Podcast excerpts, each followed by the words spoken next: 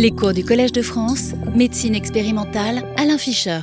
Bonjour, donc euh, le cours de cette année a pour titre, comme vous pouvez le lire, Cancer et immunité.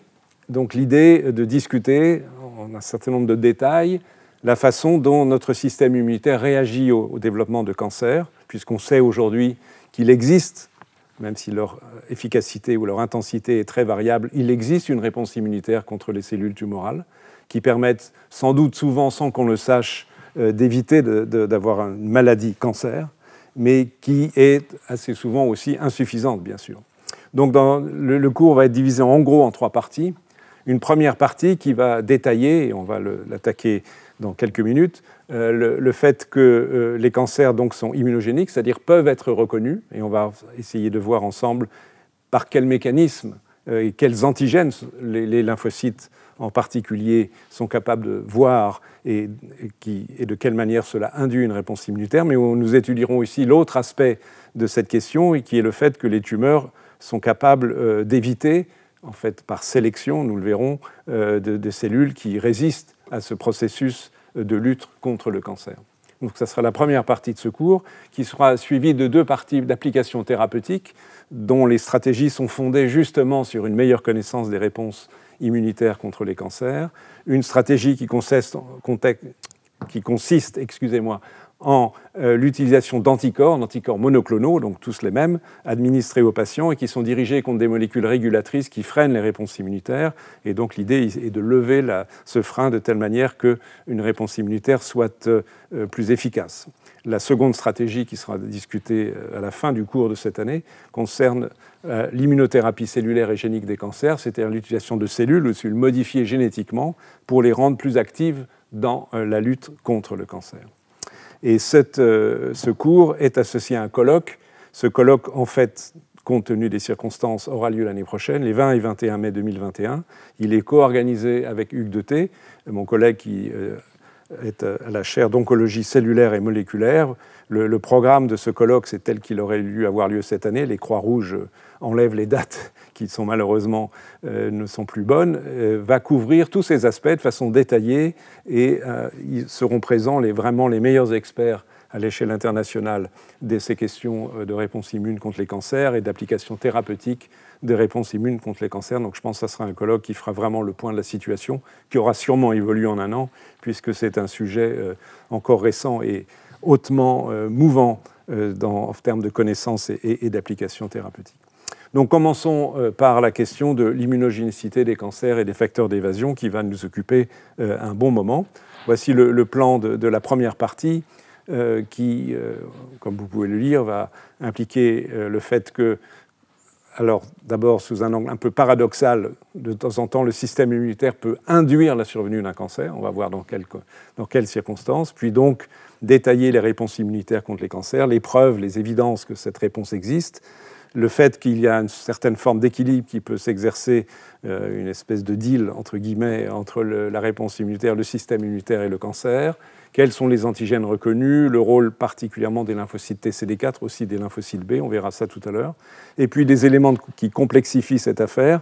Le premier, c'est l'hétérogénéité de la réponse immune au sein même du tumeur, les phénomènes de sélection que j'ai déjà évoqués, et les conséquences euh, dans les facteurs d'évasion qui provoquent un dysfonctionnement de la réponse immune intratumorale, les phénomènes d'épuisement et de mécanisme. Voilà ce que nous allons aborder dans, une première partie un mot très rapide de rappel sur l'épidémiologie euh, et la mortalité des cancers, évidemment, qui sont un sujet majeur, puisque avec les maladies cardiovasculaires, ce sont les deux grandes causes de mortalité qui prédominent dans les pays développés.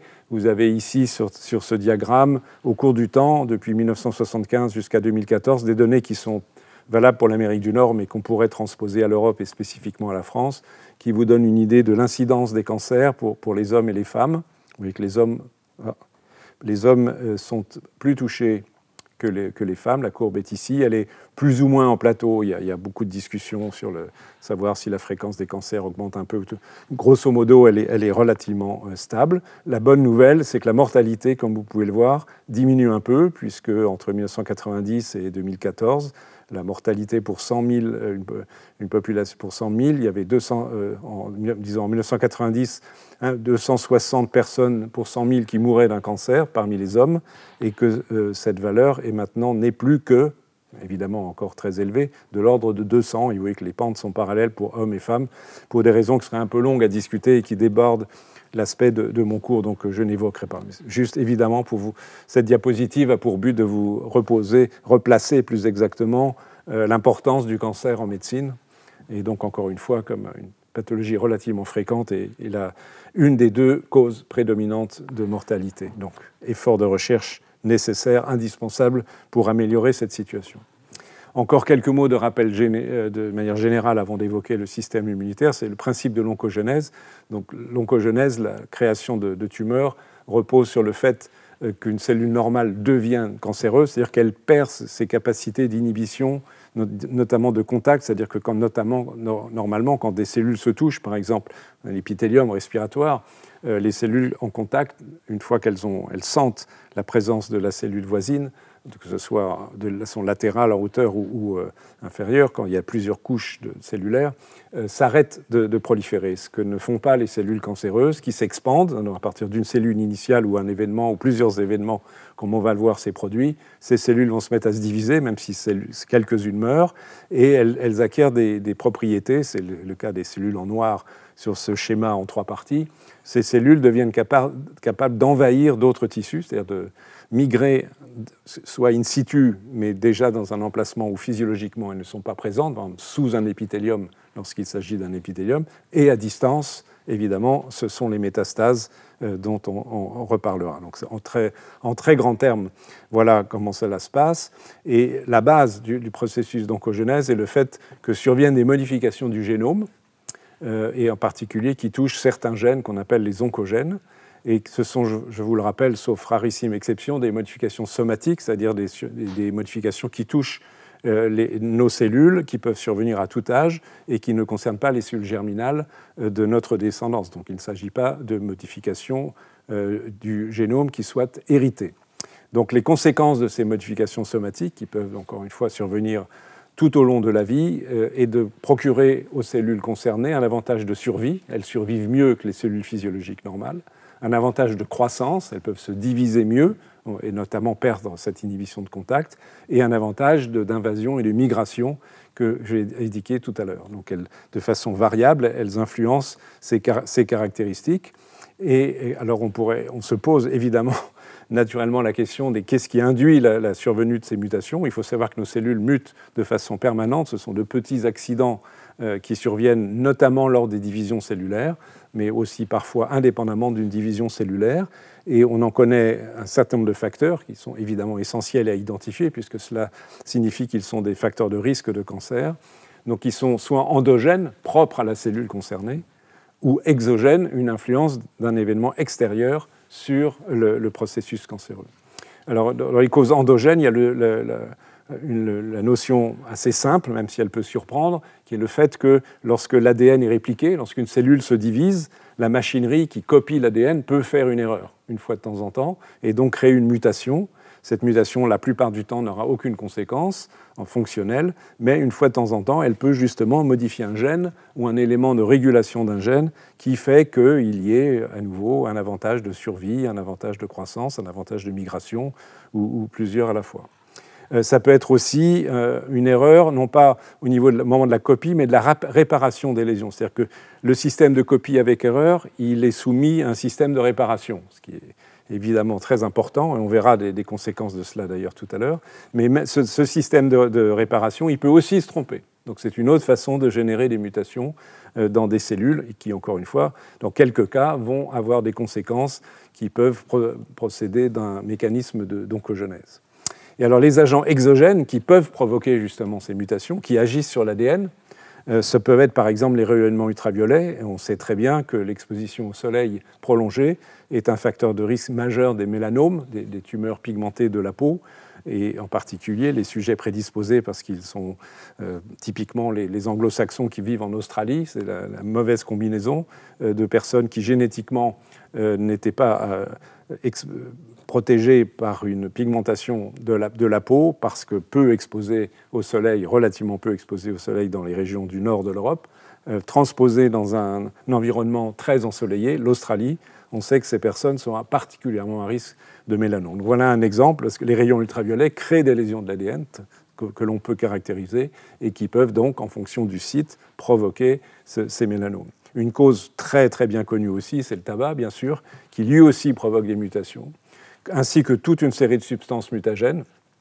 euh, par les agents de chimiothérapie qu'on utilise en médecine, qui peuvent aussi provoquer des mutations, et euh, toutes sortes de substances exogènes, de polluants potentiellement toxiques, même si là, il y a matière à débat et, et tout n'est pas parfaitement clairement identifié.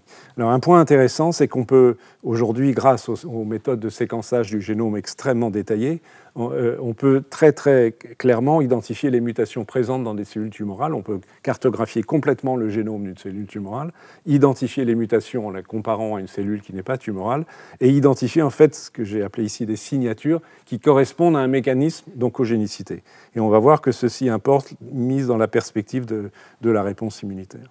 Ces mutations, elles peuvent survenir en plusieurs temps, initiales lors de l'initiation du processus cancéreux, mais aussi les cellules peuvent se modifier, et en particulier d'ailleurs dans des phénomènes de sélection induite, les phénomènes par la réponse immunitaire, dans, lors de la croissance cellulaire, les, cellules cancéreuses se modifient ou se modifient dans certaines régions et pas d'autres, et puis dans le processus qui aboutit aux métastases par de nouvelles modifications génétiques. Donc ce n'est pas, ce pas un processus de tout ou rien, c'est un processus euh, successif qui euh, existe tout au long euh, de la vie, si je peux l'appeler ainsi, ou du parcours de l'histoire d'une cellule cancéreuse.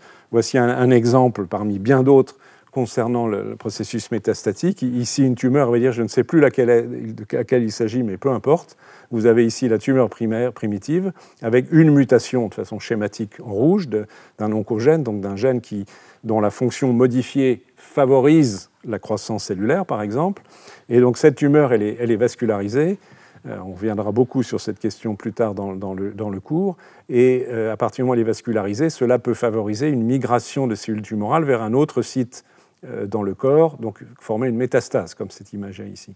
Eh dans l'exemple qui est présent sur cette diapositive, cette cellule métastatique-là, si on étudie son génome, elle a une, excusez-moi, des modifications génétiques différentes ou rajoutées à celle-ci. Et en particulier, dans cet exemple, il y a une mutation supplémentaire qui est imagée en bleu ici, ou un gène qui s'appelle MLK4, peu importe ce qu'il ses conséquences, mais cette mutation est nécessaire au processus, de métastase, en plus d'autres événements qui peuvent être majeurs. Vous voyez, vous pouvez le lire ici, délétion, ça veut dire qu'il manque un petit morceau de chromosome, un petit morceau est parti, et, ce qui est encore plus impressionnant, vous pouvez le lire en dessous en, anglais, la duplication complète du génome, c'est-à-dire qu'il y a deux copies du génome dans la même cellule. Donc c'est une cellule extrêmement anormale, mais cela peut favoriser aussi le processus cancéreux, en l'occurrence l'évolution vers une métastase de cette tumeur primitive qui n'avait ni la mutation de MLK4, ni la délétion du bras long du chromosome ici, ni la duplication euh, du génome. Donc des événements successifs, encore une fois, favorisent la mutation et peuvent influencer la, réponse immunitaire dont on va parler dans un instant. Alors j'évoquais ces signatures, cette notion un peu complexe et cette diapo est, assez chargée. évidemment, on ne va pas regarder tout en détail, mais ce que cette diapo montre, cette diapositive montre, issue d'un travail assez récent euh, d'analyse systématique d'un très très grand nombre de tumeurs en termes, par analyse, je veux dire séquence de tumeurs, c'est les, les différents types de mutations que l'on peut observer. Vous voyez qu'il y a 21 signatures différentes qui sont définies par plusieurs caractéristiques. Le type de substitution nucléotide, vous voyez CA, donc cytosine adénine, cytosine guanine, cytosine thymine, thymine adénine, thymine cytosine, thymine guanine. Donc est-ce qu'on a plus fréquemment, euh, comme c'est le cas dans la signature 1A, en rouge une substitution CT, alors que vous voyez qu'il y a très peu de substitutions TG par exemple. Donc ça c'est la signature de 1A. Et si on regarde la signature, on va, aller voir la signature numéro 4, parce que c'est celle qui est provoquée par le tabac. On a pu relier l'épidémiologie à, la biologie moléculaire du génome. Donc dans la signature numéro 4, qu'est-ce qu'on observe? Beaucoup, euh, chaque colonne étant un type de tumeur différent. Euh, on observe beaucoup de mutation CA, de substitution CA, et en plus, ce qui est écrit par les lettres D et T, D ça veut dire mutation de deux nucléotides, deux bases l'une à côté de l'autre sont substituées. C'est ce qu'on provoque aussi quand c'est sur l'éthymine, le rayon ultraviolet par exemple. Et enfin, T, T, ça veut dire qu'il y a un biais des mutations sur le brin transcrit. C'est-à-dire que vous savez que l'ADN est présent sous forme de double hélice avec deux brins. Un est transcrit en ARN messager, pas l'autre. Donc euh, les événements peuvent survenir sur un brin plutôt que de l'autre. Donc je vous ai indiqué l'exemple de la signature numéro 4, mais encore une fois, il y a 21 signatures différentes, donc différents types de mutations euh, qui sont présentes dans des tumeurs. Et ces différentes signatures, elles ne sont pas du tout distribuées au hasard. comme vous allez le voir dans un instant, elles varient en fonction du type de tumeur mais elle varie aussi en fonction de l'âge de survenue des tumeurs et de l'exposition aux agents mutagènes, excusez-moi, décidément, et je vous ai pris l'exemple du tabac, et, il y en a quelques autres, bien qu'il faut reconnaître que pour l'instant, malheureusement, pour la plupart de ces signatures, on ne connaît pas euh, le, lien possible avec des agents mutagènes. Mais c'est une base de réflexion très importante dans les processus d'étude de, de l'oncogenèse. Et alors, si on croise ces informations avec les types de tumeurs, je suis vraiment désolé parce que c'est de plus en plus compliqué, mais on va en extraire le, message intéressant ici, je crois. Vous, pouvez lire euh, en horizontal différents types de cancers. Alors, ALL, ça veut dire leucémie lymphoblastique aiguë, leucémie myéloblastique aiguë, cancer de la vessie, cancer du sein, cancer de l'utérus, etc., etc. Et euh, dans l'échelle verticale, ce sont les fameuses signatures de 1 à 21. Et quand il y a un, au croisement, vous observez que le croisement est en vert, ça veut dire, on va prendre un exemple, par exemple le cancer du foie ici, euh, eh bien dans le cancer du foie, on, va retrouver des mutations de type 1B, de type 2, de type 4, de type 5, etc. etc. Il, y a, une certaine variabilité. Donc ce n'est pas n'importe quel type de mutation dans n'importe quel type de tissu. Il y, a, un lien, et on va voir tout à l'heure que ce lien a euh, une influence sur la réponse immunitaire. Donc la, conclusion de ce diagramme complexe, mais dont je vous ai donné les, éléments essentiels, c'est que les signatures, il y a des signatures qui sont trouvées dans tous les cancers, qui ne sont pas propres à un cancer, quasiment. Oups, j'ai fait une petite bêtise. Euh, voilà. Par exemple, euh, la signature 1B, comme vous pouvez le voir, elle est présente dans presque tous les cancers. À l'inverse, il y a des signatures qui sont propres quasiment à, un cancer donné. Euh, par exemple, ben, la numéro 19, on ne la rencontre que dans euh, des astrocytomes, donc une tumeur du, cerveau. Donc il y a toutes sortes de, situations différentes et qui ont certainement une signification. On va y revenir dans un instant. Alors, j'ai évoqué jusqu'à présent le type de mutation en fonction des anomalies observées dans le génome des cellules cancéreuses. Et il y a une autre notion qui est très importante et qui est absolument capitale à l'égard de la réponse immunitaire, vous verrez ça dans quelques minutes, c'est qu'en fonction du type de cancer, la fréquence des mutations observées dans les cellules cancéreuses est extrêmement variable. C'est ce que montre ce schéma, qui indique euh, en ordonnée donc la prévalence des mutations somatiques par mégabase, c'est-à-dire par million de bases du génome, euh, entre à peu près rien, ça c'est très très peu, à 1000 pour un million, ce qui est considérable, et en fond, à travers toutes sortes de tumeurs, vous avez ici à nouveau l'astrocytome, dont je parlais tout à l'heure, leucémie lymphoblastique aiguë, méduloblastome, etc., etc., jusqu'à l'autre côté, mélanome. Donc vous voyez par exemple, si je prends euh, l'astrocytome, vous voyez que la, fréquence de mutation somatique dans les, cellules, dans les cellules cancéreuses est très très faible.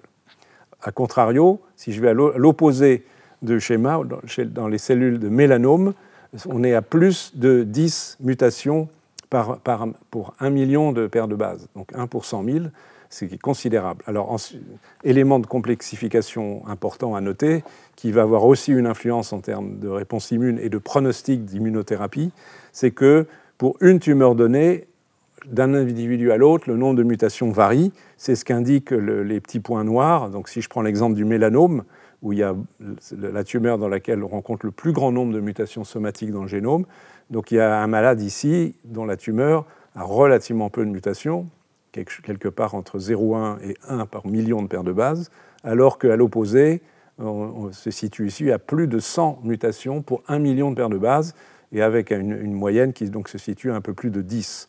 Et ce, travail remarquable, qui est, très important, encore une fois, comme base de, on va voir tout à l'heure pourquoi de l'immunogénicité, il a été établi sur un très grand nombre de tumeurs, vous pouvez lire 7000 tumeurs, 5 millions de mutations séquencées à partir du génome de ces 7000, euh, euh, tumeurs. Donc grande variabilité de fréquence de mutation, ce qui a sûrement une signification en termes du processus d'oncogenèse de chacun de ces cancers, mais ça, ce n'est pas l'objet de mon propos. Mais l'objet de mon propos, qu'on va voir dans un instant, c'est qu'en fonction du nombre de mutations, la probabilité ceci peut paraître assez simple a, priori à, deviner, et c'est à peu près exact, c'est que plus il y a de mutations, plus il y a de chances qu'il y ait une réponse immunitaire. Donc la réponse immunitaire, on va le voir, est beaucoup plus forte en moyenne contre des cancers euh, que sont des mélanomes que contre, euh, par exemple, encore une fois, l'astrocytome ou, certaines leucémies, même si ce n'est pas une notion de blanc-noir. Il y a toute une, gamme de nuances.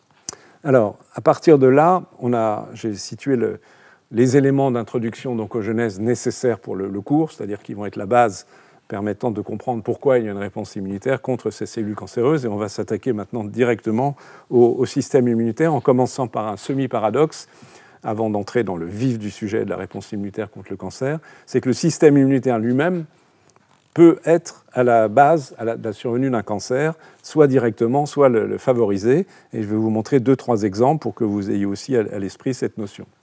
Euh, cela peut venir du fait que comme vous le savez probablement, lors du développement des lymphocytes, les lymphocytes et les lymphocytes B, il y a un réarrangement du génome dans la partie qui code pour les récepteurs pour l'antigène.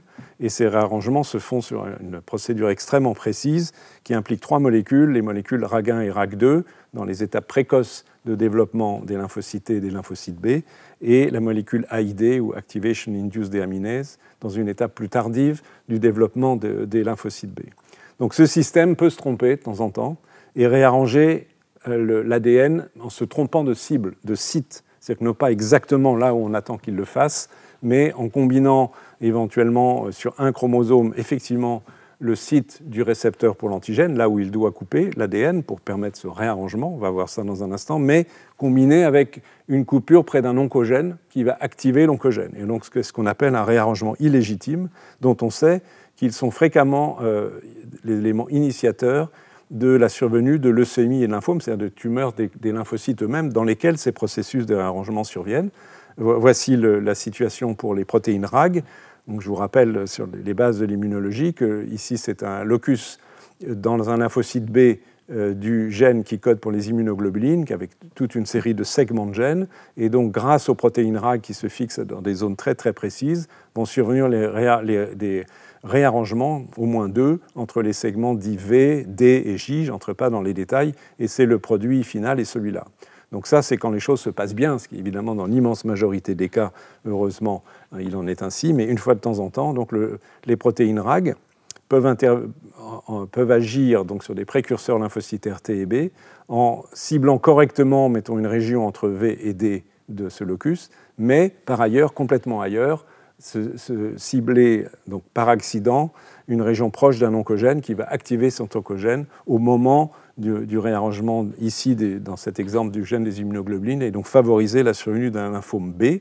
Donc c'est ce qui est indiqué ici. Et, dans le deuxième cas, ça se passe un peu plus tard, mais ça concerne toujours les lymphocytes B ici.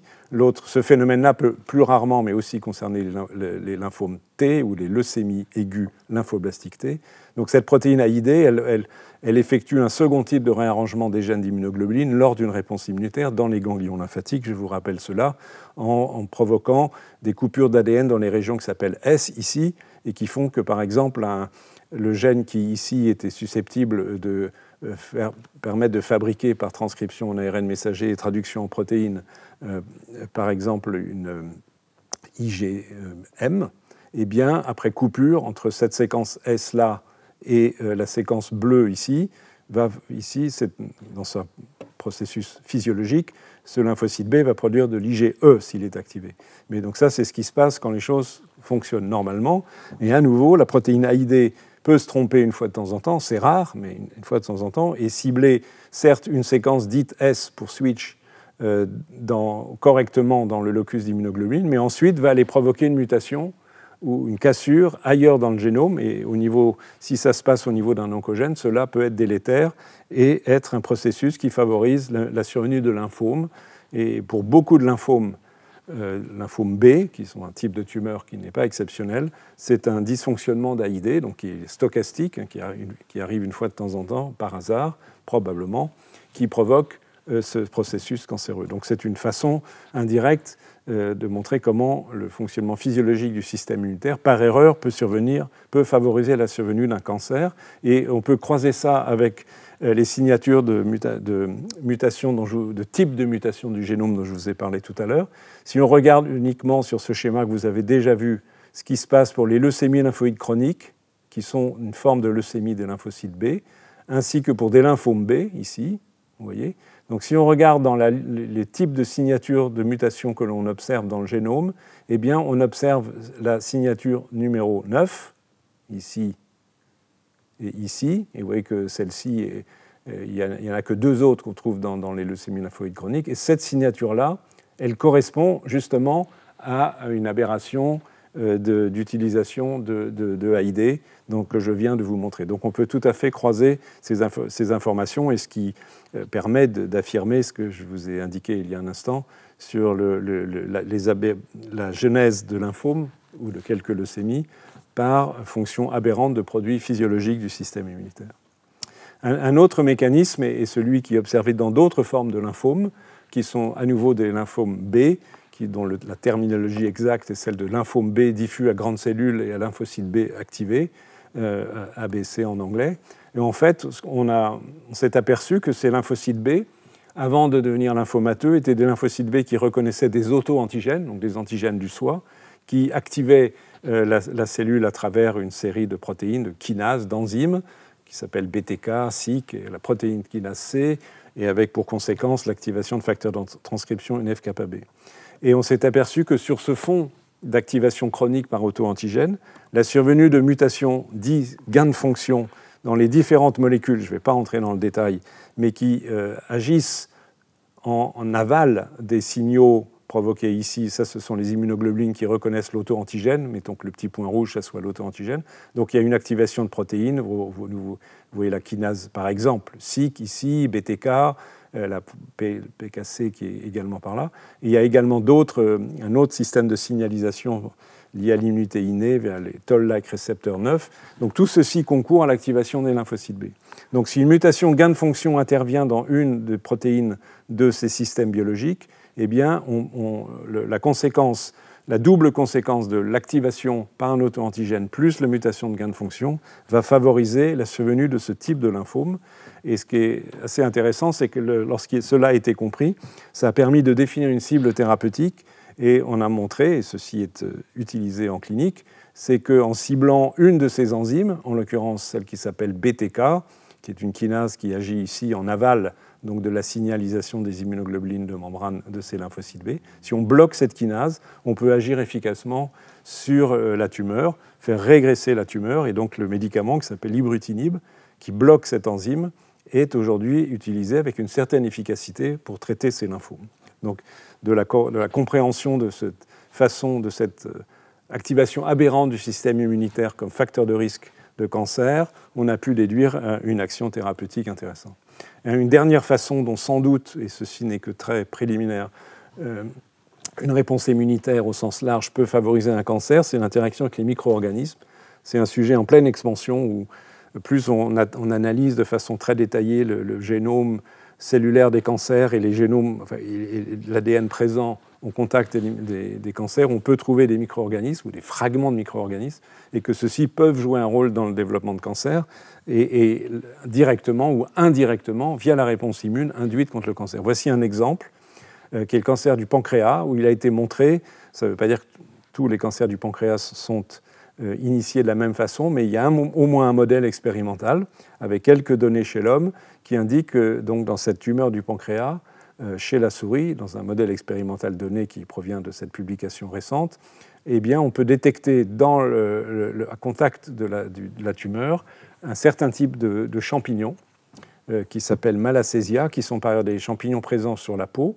Et il a pu être montré que la présence de ces champignons activait, comme toute réponse immune, en l'occurrence un, système moléculaire de l'unité innée sur une protéine qui s'appelle MBL, Mannan Binding Lectin, qui active le complément.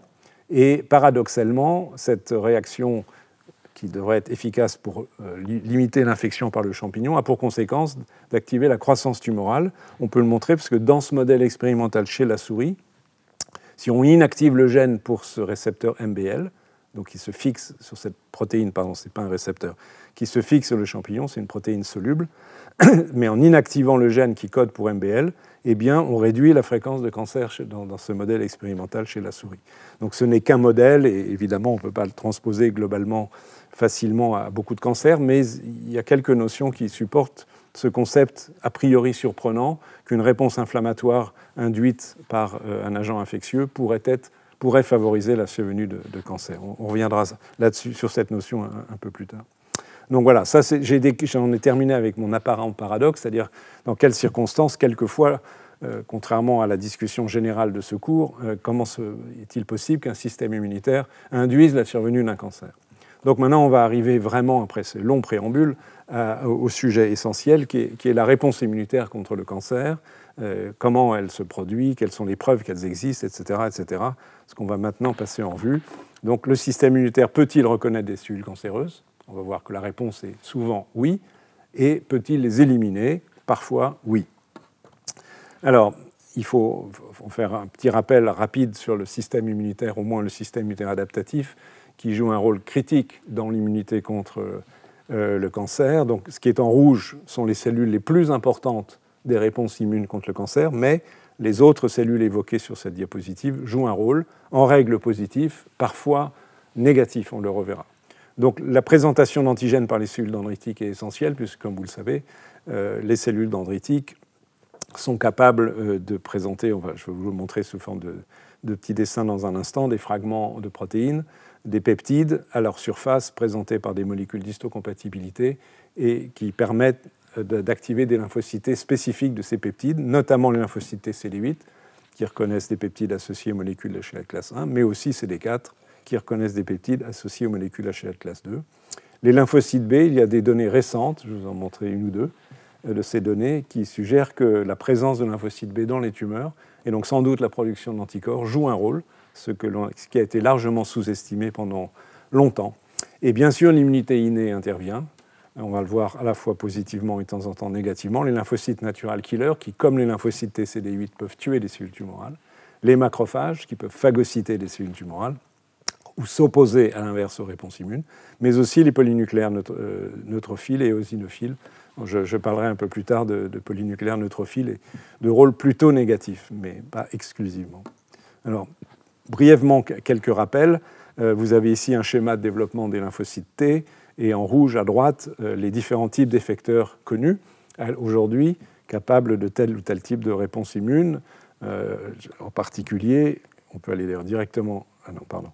On, peut aller directement aux cellules cytotoxiques, qui sont des cellules pour l'essentiel CD8, qui sont capables de tuer d'autres cellules, donc des cellules tumorales, euh, à partir du moment où elles reconnaissent un antigène, mais aussi de produire des cytokines d'intérêt. Euh, il est probable que la production d'interféron gamma par cette catégorie lymphocyte TCD4, TH1, peut avoir une action anti-tumorale également, aussi à travers la production d'interleukine 2 qui aide les lymphocytes cytotoxiques. Euh, les autres populations sont pour le moment moins importantes, voire elles pourraient avoir un effet négatif sur l'immunité antitumorale. Les cellules T follicular helper, TFH, sont très importantes parce qu'au contact des lymphocytes B dans les organes lymphoïdes, elles permettent le, développement, la différenciation de lymphocytes B en cellules produisant des anticorps.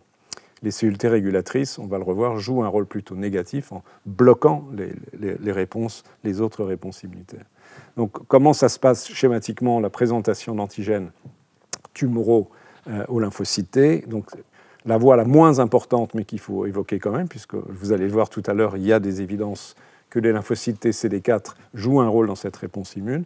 Donc les lymphocytes TCD4, rappellent, à travers le récepteur T pour l'antigène, reconnaissent un peptide, cette petite boule rouge, excusez-moi, qui est présentée par euh, cette molécule double qui représente deux molécules HLA de classe 2, qui sont HLA-DR ou DQ, et en fait, ceci vient d'un tout un circuit préalable dans la cellule dendritique, présenté en vert ici, où un antigène exogène a été capté. Donc, il faut imaginer des, fragments de cellules tumorales, par exemple, mortes, qui sont présents dans un compartiment cellulaire qu'on appelle des endosomes, digérés par des protéases en, petits peptides qui sont capables d'entrer en contact avec les molécules HLA qui elles-mêmes viennent, je ne vais pas vous faire tout le circuit, du réticulum endoplasmique et qui sont dans un état inactif par liaison à d'autres protéines, la protéine dite invariante et CLIP, qui se détachent au moment de ces contacts. Et donc, dans ces compartiments, l'association peut se faire avec le peptide et ensuite, ces peptides associés aux molécules d'histocompatibilité se retrouvent à la surface de la cellule. Il y a une autre voie qui peut intervenir via l'autophagie, mais je ne vais pas la discuter pour, ne pas prendre trop de temps. Et les lymphocytes TCD8, particulièrement importants puisque ce sont eux, pour l'essentiel, qui tuent les cellules tumorales, ils peuvent être activés de deux façons. La voie dite conventionnelle, la voie conventionnelle implique que l'antigène reconnu soit présent à l'état initial par la cellule dendritique. C'est une situation relativement rare parce qu'il euh, faudrait une tumeur, dans le contexte tumoral, que ce soit une tumeur, la cellule dendritique, mais c'est une vision classique de, la réponse immune des cellules, par exemple contre des virus, ils sont présents dans la cellule dendritique, où euh, à nouveau il y a une digestion euh, des, protéines, ce qu'on appelle le protéasome, et les peptides vont être à travers un, canal particulier qui comporte notamment les molécules TAP1 et TAP2, vont être euh, transportés dans le réticulum endoplasmique, encore modifiés de telle manière qu'ils puissent interagir avec les molécules HLA de classe 1, qui est ici, HLA, HLA-B, HLA-C. Une fois que cette association s'est faite, qui stabilise le complexe, eh bien, le, complexe migre, il y a un transport vésiculaire jusqu'à la surface, de telle manière que le lymphocyte TCD8 pourra reconnaître ce peptide associé aux molécules HLA de classe 1. Probablement plus important pour l'immunité antitumorale, c'est la présentation croisée, où cette fois-ci, il faut que les antigènes, les protéines, proviennent de cellules, mettons une cellule cancéreuse ici, ou ça peut être une cellule infectée, mais pour aujourd'hui, évidemment, dans le contexte d'immunité antitumorale, c'est celle-ci qui nous intéresse. Imaginez que cette cellule est en train de mourir, libère des, protéines. Ces protéines peuvent être endocytées par la cellule dendritique. Et après, c'est presque le même circuit. ces, protéines vont être clivées par des protéases. Euh, il y a plusieurs manières qu'il en soit ainsi. Euh, dans le cytosol ou dans les vésicules, mais in fine, donc des peptides vont être libérés qui peuvent s'associer, comme ici, aux molécules d'histocompatibilité de classe 1 et migration à la surface et présentation lymphocytée. Donc cette présentation est très importante puisque cela veut dire qu'à partir de n'importe quel type de cellule tumorale, potentiellement, cette présentation d'antigènes, cette activation de lymphocytes TCD8 va pouvoir se faire et donc une réponse immune contre des cellules tumorales peut être engendrée sous forme euh, de euh, peptides présentés aux molécules HLA de classe 1, CMH, complexe majeur d'histocompatibilité. La réponse initiale se fait dans les organes lymphoïdes, les cellules dendritiques ayant migré à partir, en l'occurrence, des tumeurs, et ensuite les lymphocytes migrant dans la tumeur quand les choses se passent bien. Donc voilà pour les principes généraux concernant les lymphocytes T. Donc à nouveau, ça c'est la, la, fonction principale de ces cellules, la cytotoxicité. En bleu, imaginez que c'est une cellule tumorale. À gauche, euh, c'est la cellule T qui a été activée de la façon que je viens de vous indiquer. La zone rouge, c'est la zone de contact, qu'on appelle la synapse immunologique. Et donc les lymphocytes cytotoxiques vont modifier leur organisation subcellulaire et des éléments intracellulaires qui sont schématisés par les petits points rouges ici, qui sont des granules cytotoxiques, vont migrer dans la zone de contact. Certains d'entre eux vont migrer et pénétrer la, la cellule cible, et cela va provoquer en quelques minutes la mort de la cellule cible. Et donc ces lymphocytes sont très efficaces pour tuer successivement une, série de cellules tumorales, par exemple. Et il faut savoir que les lymphocytes natural killers, euh, par d'autres mécanismes de reconnaissance, sont également capables de tuer de la même façon des cellules tumorales et donc participent de l'immunité anticancéreuse. Euh, pour ce qui est des cellules phagocytaires et, des anticorps aussi, ils peuvent intervenir de concert dans l'immunité antitumorale. À droite, vous avez une cellule tumorale, un anticorps qui se fixe sur cette cellule tumorale parce qu'un antigène est reconnu. Dans un instant, je discuterai des antigènes. Et la partie constante de l'anticorps peut se fixer sur un récepteur présent à la surface des macrophages et aussi de lymphocyte NK d'ailleurs, récepteur pour les parties constantes, la fraction constante. Ceci va activer ces cellules à tuer la cellule tumorale. C'est ce qu'on appelle la cytotoxicité dépendante d'anticorps qui peut survenir euh, aussi partir sur des cellules au sens large tressées, modifiées. Euh, donc c'est une cellule tumorale qui est en train de mourir, mais ça peut être aussi des cellules modifiées dans d'autres circonstances. Donc c'est aussi un phénomène impliqué dans l'immunité antitumorale. Les anticorps peuvent également entraîner la mort des cellules après fixation sur la membrane par l'activation du système du complément, donc qui sont des, protéases présentes dans, le plasma, qui provoquent in fine euh, des, quelques, des trous, stricto sensu, des trous dans la cellule cible et la mort de la cellule. Ce processus est moins impliqué dans, dans l'immunité antitumorale. Donc globalement, si on essaye de mettre tout ça ensemble, évidemment, forcément, les choses se compliquent un peu, mais on peut suivre ce schéma euh, tranquillement. Euh, où évidemment les choses partent de la tumeur elle-même. Pour l'instant, je ne suis pas en train de différencier les tumeurs les unes des autres. Je vous donne une espèce de schéma général. Donc, pour ce qui est de l'immunité euh, adaptative, euh, la part des, cellules dendritiques, je vous ai déjà parlé, donc ça implique qu'il y ait des cellules dendritiques dans la tumeur. On reviendra sur ce point qui est très très important. Donc cette cellule dendritique au sein de la tumeur peut détecter entre guillemets par relargage d'antigènes tumoraux, comme c'est marqué ici en petits cercles bruns, ou le relargage à partir de la tumeur euh, de protéines qui, dites de danger, qui sont reconnues par des récepteurs de l'immunité innée des cellules dendritiques. Ces cellules dendritiques vont être activées, et une fois activées, elles, vont migrer vers un organe lymphoïde de proximité, où elles vont être capables de présenter des antigènes tumoraux, donc les petites boules brunes qui ont été digérées, on l'a vu tout à l'heure comment, aux lymphocytes qui sont ici marquées en bleu, donc on est dans un ganglion lymphatique, n'est-ce pas? Et ces lymphocytes, une fois activés, vont se mettre à migrer via la circulation sanguine et susceptibles de retourner dans la tumeur, ou s'ils sont capables d'infiltrer la tumeur, on, reviendra sur cette notion qui est très importante, est-ce que la tumeur est accessible aux cellules du système immunitaire qui veulent pénétrer, qui peuvent y pénétrer, vont pouvoir donc reconnaître les antigènes à la surface des cellules cancéreuses ou les peptides pour les lymphocytes présentés par les molécules d'histocompatibilité et éventuellement provoquer la mort cellulaire, et d'ailleurs avec une boucle d'amplification, puisque qui dit mort cellulaire, nouvelle présentation d'antigènes, donc en l'occurrence une boucle plutôt vertueuse euh, d'activation euh, de, la réponse immune et aussi l'activation d'effecteurs innés comme la phagocytose dont je vous ai parlé tout à l'heure. Donc voilà une espèce de vision un peu générale et idyllique, puisque ici les choses se passent apparemment pas mal les cellules immunes sont activées, rejoignent la tumeur et tuent les cellules euh, cancéreuses. On, peut rajouter quelques éléments dans, ce processus, mais c'est fondamentalement la même chose. Vous avez ici une cellule tumorale. Encore une fois, pour l'instant, je ne différencie pas de cellules tumorales les unes des autres, un cancer du poumon, un cancer du rein ou un lymphome, mais parce que je, parle en, principes généraux.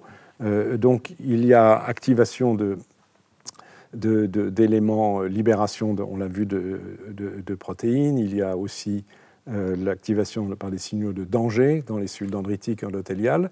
Et une des conséquences qui n'était pas évoquée sur la diapo précédente, c'est aussi bien du fait de la cellule tumorale elle-même que des cellules dendritiques, c'est l'activation de systèmes moléculaires de l'immunité innée qui ont pour conséquence la production des interférons de type 1, des molécules qui sont surtout connues dans l'immunité antivirale, mais qui jouent aussi un rôle en immunité antitumorale parce que ces interférons de type 1 vont activer les lymphocytes NK, donc cytotoxiques, à tuer des, cellules cancéreuses, activent aussi euh, les, lymphocytes euh, cytotoxiques, euh, on après, et puis induisent la production, ce qui est indiqué ici, de molécules au nom un peu curieux, mais qui sont ce qu'on appelle des chémokines, sur des, des, molécules qui vont activer le recrutement, vont recruter d'autres cellules du système immunitaire, ça peut être des cellules dendritiques à nouveau, qui sont nécessaires à la présentation d'antigènes, d'autres lymphocytes, mais aussi des macrophages, etc., et qui vont donc induire un influx de cellules du système immunitaire dans la tumeur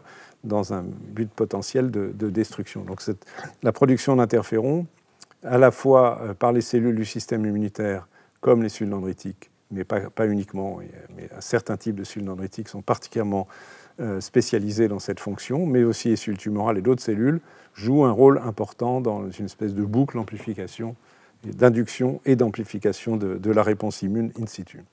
On peut schématiser en ce qui concerne l'immunité adaptative les choses ainsi. Évidemment, c'est forcément un peu simple, mais il y a initialement le, processus de reconnaissance d'antigènes présenté par les cellules dendritiques, ce que je vous ai indiqué il y a un instant, pour vers les lymphocytes CD4, et les lymphocytes CD8.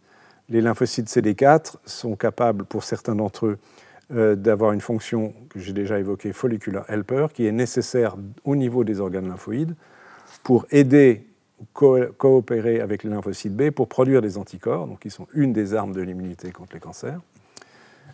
D'autres fonctions des lymphocytes vont correspondre à la production d'interféron gamma, euh, la production d'interleukine 2 qui, excusez-moi, amplifie la réponse des lymphocytes T CD8, dont je vais parler dans un instant. L'interféron gamma produit par les cellules CD4. C'est un interféron différent de l'interféron dont je vous ai parlé tout à l'heure, qui était de type 1. Celui-là est de type 2, une fonction un peu différente. Donc cet interféron gamma, il agit sur les macrophages en les activant. Et les macrophages activés vont être eux d'eux-mêmes plus mieux capables de phagocyter, de tuer les cellules tumorales directement ou via l'intercession d'anticorps qui ont été produits par les lymphocytes B ici. Donc les cellules cytotoxiques, elles, elles vont tuer aussi directement les cellules tumorales, ce que vont faire aussi les lymphocytes NK. Donc c'est ici un, résumé évidemment extrêmement simplifié, mais des mécanismes effecteurs principaux l'immunité adaptative et dans une certaine mesure l'immunité innée impliquée dans la réponse antitumorale. Alors, j'ai ainsi jeté les, les, grandes lignes des bases de la réponse immune. Maintenant, voyons un peu ce qu'il en est dans la réalité. Est-ce qu'on a une démonstration que cette réponse ces réponses, plus exactement, sont mises en jeu euh, in vivo dans des tumeurs? Et essayons de voir comment cela, cela fonctionne. Alors, les, évidences, euh, on peut les prendre de mille manières. Euh, ce, tableau, il va vous paraître un peu curieux parce qu'il il indique le nombre d'articles, donc c'est une façon de montrer les choses, mais qui montre que la densité de l'infiltrat de lymphocyte CD8 dans la tumeur, donc on compte combien de lymphocytes dans la tumeur, est, est de bons pronostics quand c'est en vert. Vous voyez par exemple que si on prend la première ligne, pour le cancer du côlon, qui est un des cancers les plus fréquents, il y a, au moment où cette revue a été écrite, il y a trois ans maintenant, il y avait 14 articles, ce qui est assez important, qui ont, qui ont montré qu'il y avait une corrélation, donc ce n'est pas encore une démonstration, mais corrélation entre meilleur pronostic d'un lymphocyte, excusez-moi, d'un cancer du côlon euh, lié à la présence d'un infiltrat de lymphocyte T CD8. Euh, c'est aussi une bonne nouvelle plutôt pour les cancers du sein, mais c'est moins vrai pour d'autres cancers. Vous voyez par exemple, le mélanome, dont on a déjà parlé tout à l'heure, euh, il n'y a qu'un seul article dans, la presse scientifique qui évoque qu'une densité d'infiltrat CD8 fort est le bon pronostic. Donc, ce qui apporte déjà une première notion qui va revenir continuellement, qui est le fait que euh, la réponse immune, l'efficacité de la réponse immunitaire et même les modalités de la réponse immunitaire varient en fonction du type de cancer. Et puis on voit que de temps en temps, euh, curieusement, on a un résultat négatif. Si je prends euh, la dernière ligne, c'est le plus flagrant, pour le cancer du rein, eh bien, il y a deux publications, et uniquement deux, qui montrent que la présence de lymphocytes TCD8 est de mauvais pronostic. Ce qui suggère que dans ce cas-là, les lymphocytes TCD8 ne sont pas actifs, ne sont pas efficaces pour lutter contre le cancer. Je n'entrerai pas dans les détails des mécanismes, je ne suis pas sûr qu'ils soient connus, et même peut-être jouent un rôle favorisant. Donc vous voyez que la situation est contrastée, même s'il y a quand même une prédominance de euh, lignes vertes qui montre qu'il y a plutôt globalement une corrélation entre présence de lymphocytes TCD8, donc a priori fonction cytotoxique, et meilleur pronostic des cancers, à condition évidemment de, les traiter. Euh, évidemment. Alors ensuite, on peut e-, essayer de développer des modèles expérimentaux qui montrent les choses de façon plus solide, même s'il s'agit ici de souris. Donc vous avez ici un modèle de souris qui sont immunodéficientes, donc elles n'ont pas de réponse immunitaire adaptative, n'ont pas de lymphocyte T, n'ont pas de lymphocyte B non plus. On, on, induit un cancer par un carcinogène sur la peau et ces souris développent un sarcome. Et donc un certain nombre de ces souris vont développer des cancers. On attend 200 jours, un peu plus de 6 mois. Et, et, on regarde donc, en fonction du temps, le pourcentage de souris qui ont une tumeur. Et la courbe rouge vous montre qu'avec le temps, il y en a de plus en plus. Si maintenant l'expérience, la même expérience est faite, qui est vraiment une expérience de base de démonstration de réponse immune contre un cancer, le même carcinogène est appliqué à des souris, mais cette fois-ci qui sont immunocompétentes, qui ont immunocompétentes dans le sens qu'elles ont des lymphocytes et des lymphocytes B.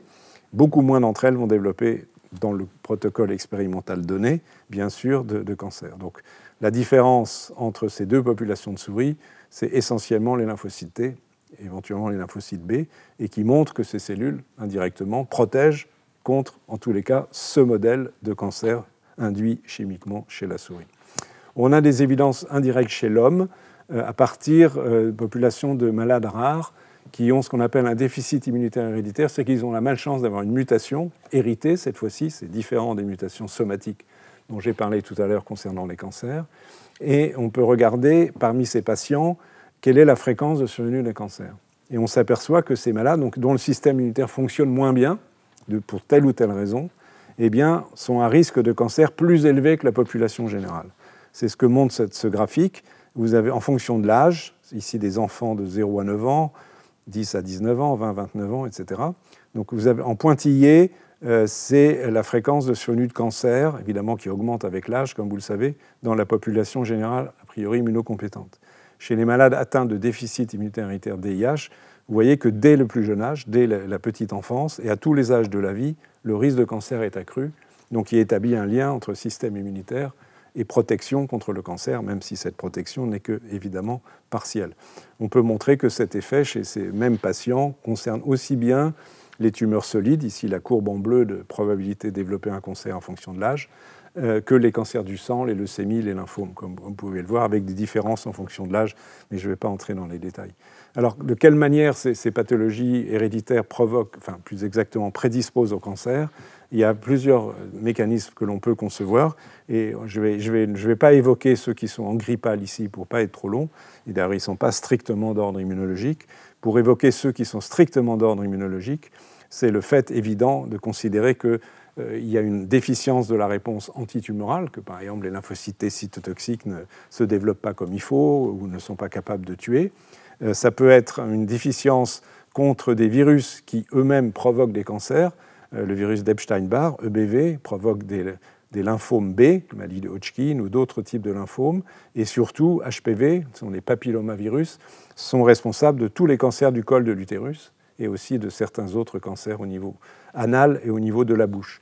Eh bien, on peut facilement concevoir, en tous les cas, cela c'est une hypothèse plausible et qui est juste en l'occurrence, que s'il y a un défaut d'immunisation, c'est-à-dire qu'on ne produit pas des lymphocytes capable de tuer des cellules infectées, mettons par le virus d'Epstein-Barr, ou euh, infecter d'autres cellules infectées par les papillomavirus, eh bien, le processus cancéreux va se développer plus facilement, et c'est effectivement ce qui se passe. Il y a un mécanisme indirect qui fait que si quelqu'un a une maladie héréditaire du système immunitaire, son système immunitaire va être chroniquement activé par toutes sortes de microbes, et donc plus qui dit division cellulaire augmente le risque que lors de ces divisions cellulaires, il y ait des mutations qui surviennent, ce dont je vous ai parlé tout à l'heure, et euh, qui favorise le processus euh, oncogénique, ainsi que l'inflammation sur laquelle je, je, reviendrai. Je vais vous montrer un exemple très très rare, mais juste pour illustrer ce propos, assez étonnant d'ailleurs, et pas toujours, toujours pas bien compris, qui est une maladie exceptionnellement rare, elle ne concerne que quelques dizaines de malades à travers le monde, qui ont une déficience d'un système qui euh, s'appelle interleukine 10, c'est le nom d'une cytokine, donc une substance qui est libérée par d'autres cellules du système immunitaire, et qui interagit avec un récepteur à la surface des cellules. Vous avez ici la membrane cellulaire, le cytosol et le noyau en bas. Et donc son récepteur, il est composé de deux chaînes, IL10 récepteur chaîne numéro 1 et IL10 récepteur chaîne numéro 2. Donc il y a des, et quand cette interaction survient, donc il y a une signalisation qui est induite, je n'entre pas dans les détails, et qui modifie le comportement des cellules. Plutôt dans un sens anti-inflammatoire, mais comme vous allez le voir, probablement pas que dans ce sens-là. Donc il y a des malades, un tout petit nombre, qui ont la malchance d'avoir une mutation héritée, qui font que soit ils ne produisent pas d'interleukine 10, soit c'est le récepteur qui est déficient, que ce soit la chaîne numéro 1 ou la chaîne numéro 2. Et ces malades, ils ont d'une part une pathologie inflammatoire intestinale, je ne sais pas ce dont je veux vous parler, mais ici vous avez sur une toute petite série, mais qui est très parlante, euh, cinq patients atteints de cette maladie, ce qui est déjà beaucoup vu son extrême rareté. Eh bien, ces cinq patients, enfants, avant l'âge de 5-6 ans, ont développé 8 lymphomes. Ça veut dire qu'il y, a plus de lymphomes que d'enfants, c'est-à-dire que certains enfants ont développé plusieurs lymphomes l'un après l'autre, et ceci est absolument exceptionnel parce que dans la population générale des enfants, le risque de lymphome est extrêmement faible. Et ce qui est troublant, et je ne vais pas entrer dans les détails indiqués sur cette diapositive, c'est que chez ces cinq enfants qui ont développé ces huit lymphomes, ces huit lymphomes ont exactement les mêmes caractéristiques en termes cytologiques et en termes moléculaires donc qui suggère un, mécanisme euh, précis. Et c'est ce qu'on appelle en anglais le jargon de l'étude des lymphomes DLBCL, ce qui signifie Diffuse Large B-Cell Lymphoma, lymphome B à grandes cellules et, diffus. Et la, particularité qu'on observe dans le contexte de déficience de l'IL-10, en l'occurrence du récepteur de l'IL-10, c'est qu'au sein de la tumeur, c'est ce qui est marqué, montré sur les images J, K et L, on trouve, c'est en brun, pas de lymphocytes T, on les trouve en périphérie. Vous voyez ici, il y en a quelques-uns, il y en a un petit peu ici, mais à l'intérieur de la tumeur, il n'y en a pas. Idem si on fait un marquage des lymphocytes T CD8 cytotoxiques, ou si on cherche à reconnaître une des protéines granzyme B qui est euh, présente dans les lymphocytes T cytotoxiques.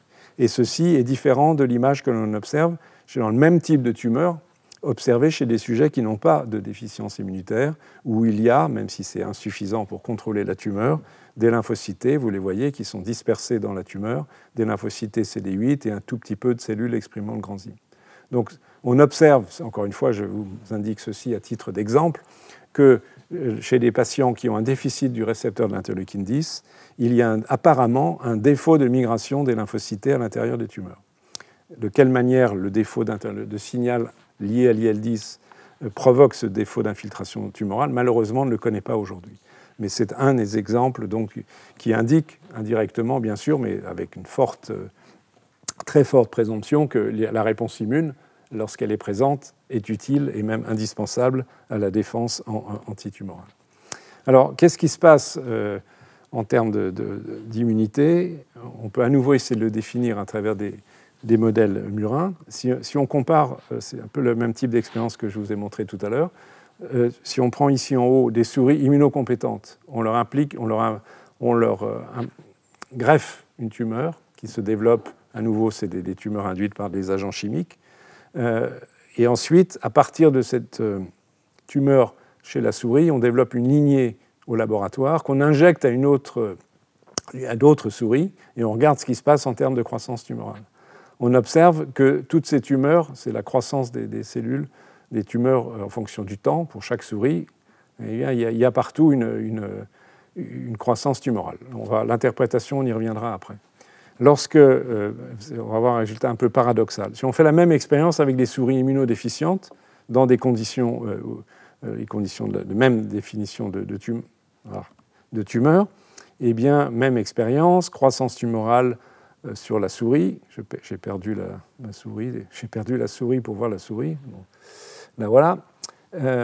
et à partir donc de la, lignée, de la lignée établie au laboratoire, on la injecte à d'autres souris et on a toujours une progression tumorale. Mais ça, c'est dans la moitié des souris. L'autre moitié des souris, et ça c'est une notion statistique, les choses vont se passer différemment, c'est-à-dire qu'à partir de la lignée tumorale, injectée à des souris immunocompétentes, eh bien, il va y avoir une régression de euh, la tumeur. Ce qui veut dire qu'ici, ces souris sont capables euh, d'engendrer une réponse immune suffisante, celle-ci, pas celle-là, c'est, pas 100%, c'est à peu près 50%, développe une réponse immunitaire suffisante contre ces cellules tumorales. Ah, j'ai perdu la souris. Contre ces cellules tumorales qui ont été, se sont développées dans une souris sans système immunitaire.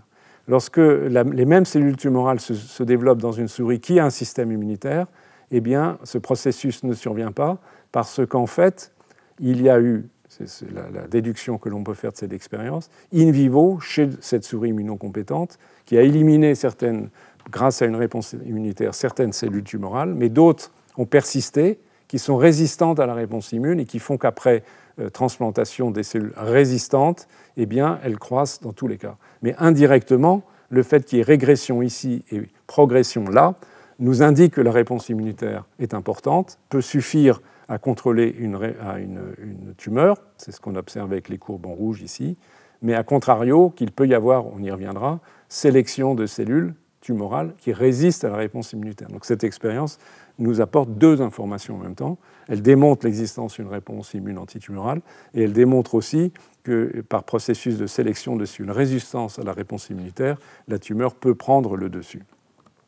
Donc en fait, les choses sont encore plus subtiles c'est qu'il y a une forme d'équilibre qui s'établit entre le système immunitaire et le, cancer, très souvent, une forme d'état qui va vous surprendre sans doute, si vous n'avez pas entendu parler de cela au préalable, de balance, d'équilibre entre, à ma gauche, ici, la réponse immunitaire avec euh, l'implication euh, de choses dont on a déjà parlé, la reconnaissance d'antigènes tumoraux, les signaux de danger qui activent l'immunité innée, des récepteurs pour les cellules NK. Donc ceci à la surface en contact avec les cellules euh, cancéreuse, donc ce sont les cellules oranges, sont les cellules cancéreuses. Donc ça, évidemment, elles sont issues d'un tissu normal, je, n'y reviens pas. Donc une réponse immune efficace, c'est le recrutement de, de lymphocytes T, de lymphocytes NK, que j'ai déjà évoqué, de macrophages, la mise en jeu d'une série d'effecteurs, de cytokines qui sont ici, on a déjà parlé, l'interféron gamma, d'autres dont je ne vous ai pas parlé, les phénomènes de cytotoxicité avec la, perforine ou trail, qui sont des protéines, j'ai perdu ma souris, voilà, cytotoxiques. Et donc, ça, c'est une réponse immune efficace qui va permettre de se débarrasser des cellules cancéreuses et le retour ad integrum. Euh, mais assez souvent, et ceci a été observé chez l'animal et, et aussi chez l'homme, il peut s'établir un état d'équilibre, de, comme vous pouvez lire en, anglais, le tumor dormancy. Donc la tumeur n'est pas éliminée, mais n'est pas très active, c'est-à-dire qu'il y, a un équilibre qui s'établit entre l'intensité de la réponse immune et la croissance tumorale, que les deux cohabitent euh, avec une réponse immune d'intensité intermédiaire et la persistance de cellules tumorales. Et de temps en temps, et c'est en particulier un des points importants, de, on y reviendra, du processus de métastase par déséquilibre, par exemple parce que la reconnaissance d'antigènes, on y reviendra aussi, tumoraux par les lymphocytes euh, s'estompe par mutation successive des cellules tumorales qui perdent leur capacité de présenter des antigènes, c'est un mécanisme parmi d'autres, eh bien euh, la, tumeur échappe aux réponses immunes et va se développer. Donc on a une situation d'équilibre ou de déséquilibre entre élimination, ce qu'on recherche, euh, une situation intermédiaire qui n'est pas idéale, mais qui est présente souvent, euh, et euh, échappement secondaire de la tumeur à la, réponse immunitaire par modification secondaire, par mutation successive et sélection de, de mutations favorables à la tumeur. Ceci, à nouveau, on peut remontrer l'intérêt, l'importance pardon, des lymphocytes et cette immunosurveillance à travers un modèle qui est ici euh, de tumeurs chez la souris de mélanome, donc de cancer des, mélanocytes, des cellules euh, qui sont euh, impliquées dans la pigmentation de la peau. Et vous voyez ici que c'est dans cette première expérience, en haut, on, regarde le pourcentage de cellules de souris, excusez-moi, qui n'ont pas de tumeur en fonction du temps. Euh, en fonction de la localisation de la tumeur. Si on a injecté les cellules euh, en sous-cutané, donc sous la peau, en courbe marron, vous voyez qu'en l'espace de deux semaines, toutes les souris développent une tumeur. Il s'agit ici de souris immunocompétentes. Par contre, si la tumeur est injectée en épicutané, c'est-à-dire dans l'épiderme, et pas sous l'épiderme, vous voyez que certes pas toutes, mais certaines souris ne développeront pas de tumeur. Et on peut montrer que ce phénomène est, dépendant de réponses immunitaires, car si l'expérience est renouvelée dans des souris euh, dites RAG1 déficientes, c'est-à-dire qui n'ont pas de lymphocyte T et non plus pas de lymphocyte B, mais là ce sont les lymphocytes T qui comptent, eh bien, euh, dans le contexte d'injection épicutanée, eh bien, si les souris n'ont pas euh, de lymphocytes T, toutes vont développer une tumeur. Donc ce contrôle de la tumeur, il est lié à des lymphocytes. Je vous montre pas l'évidence que c'est bien les lymphocytes, mais il s'agit de lymphocytes, et il s'agit d'une tumeur épicutanée. Et ça, c'est une notion importante, parce qu'au niveau euh, de, euh, de, la peau réside ce qu'on appelle les lymphocytes mémoire résidents, c'est-à-dire les cellules T mémoire qui ont déjà été activées d'une façon ou d'une autre, et qui sont là, qui ne bougent pas, et qui sont, comme leur nom l'indique, résidents au niveau de la peau, et susceptibles d'être impliquées dans une réponse immune locale. Et on peut montrer que ces cellules jouent un rôle très important dans la protection contre le, mélanome en question, parce qu'on peut les transférer, donc elles s'appellent dans, ce, dans cette expérience GBT grand I, peu importe, et on va montrer que le transfert de ces cellules est efficace, au moins partiellement, pour protéger contre, contre la tumeur. Euh, tout d'abord, on, les trouve dans la peau, euh, elles sont ici, GTBI, elles ont des marqueurs, donc, euh, qui sont l'expression à leur surface d'une molécule qu'on appelle CD69 et une autre s'appelle CD103. Donc elles sont là, c'est la peau de souris qui n'ont pas développé de tumeur, euh, dans l'endroit où l'injection s'est faite. Vous voyez, chaque petit point noir, c'est une cellule. Donc 88% des cellules à cet endroit sont ces fameuses cellules mémoire résidentes, euh, alors que là où il y a le mélanome, on ne trouve pas ces cellules. Donc il y a une image en miroir entre présence de ces cellules ou pas. Et on peut montrer que dans des souris qui sont dépourvues de ces cellules parce qu'elles ont perdu la molécule CD69, eh bien, elles ont perdu la capacité, certes partielle, mais de protection contre le développement de ces tumeurs épicutanées. Et à euh, contrario, on peut faire l'expérience suivante, donc qui est euh, le, transfert de, cellules RM, c'est-à-dire résidentes memory, les cellules mémoire résidentes, plus ou moins des cellules T circulantes. On fait un challenge tumoral et on regarde ce qui se passe. Eh bien, vous voyez euh, que dans, le cas présent, si on a injecté tous les lymphocytes, à la fois résidents mémoire cutanée et les cellules circulantes, toutes les cellules survivent, euh, mais ce qui est, enfin, n'ont pas de tumeur, mais euh, contrairement aux cellules contrôle, en situation contrôle où seulement la moitié environ n'ont pas de tumeur. Mais vous voyez que cet effet, il est essentiellement dû aux cellules T résidentes mémoire, puisque euh, si on n'a pas injecté les cellules circulantes, l'effet de protection est quasi complet. Donc ce sont vraiment ces cellules présentes au niveau de la peau qui, probablement très rapidement, jouent un, rôle protecteur. on peut le montrer, c'est qu'en compliquant l'expérience, c'est-à-dire en déplétant ou non, dans un second temps, avec un anticorps, ces cellules T résidents mémoire, si on les déplète, ben, la protection est moindre. Donc ceci démontre, un, un rôle protecteur de lymphocytes contre une tumeur et, le rôle d'une catégorie particulière de lymphocytes qui réside au niveau des tissus et qui sont, qui sont mémoire. Donc la question qui se pose ici, par exemple, c'est quels quel a été les antigènes initiaux qui ont activé ces cellules avant qu'il y ait une tumeur? Quel est le degré de réactivité croisée avec les cellules tumorales? La, la, réponse à cette question n'est pas connue, mais en tous les cas, ces cellules jouent un rôle important.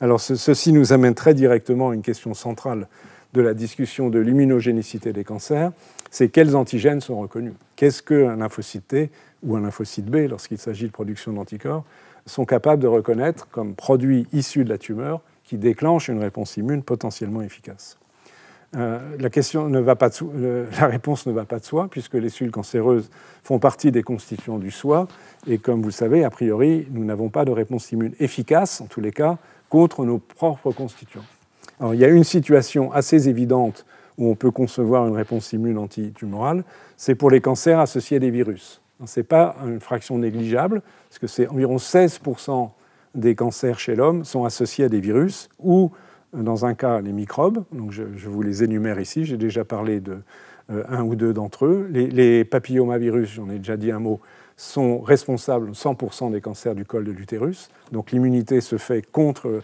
les protéines qui sont exprimées du papillomavirus. Et incidemment, euh, c'est la base de la vaccination. Aujourd'hui, on peut prévenir le cancer du col de l'utérus en vaccinant euh, jusqu'ici les femmes, mais a priori, on devrait aussi vacciner les hommes parce que ce, virus provoque aussi des cancers de l'anus et des cancers bucopharyngés.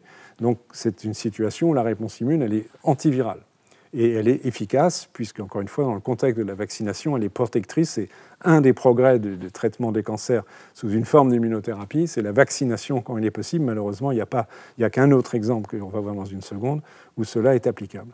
Donc, deuxième situation, c'est beaucoup, beaucoup plus rare, c'est le, virus de la catégorie herpès, mais qui n'est pas un virus herpès simplex, qui s'appelle HHV8, qui est associé à certains types de, de sarcome, le sarcome de Kaposi, qui est une euh, tumeur des cellules endothéliales, une tumeur des vaisseaux.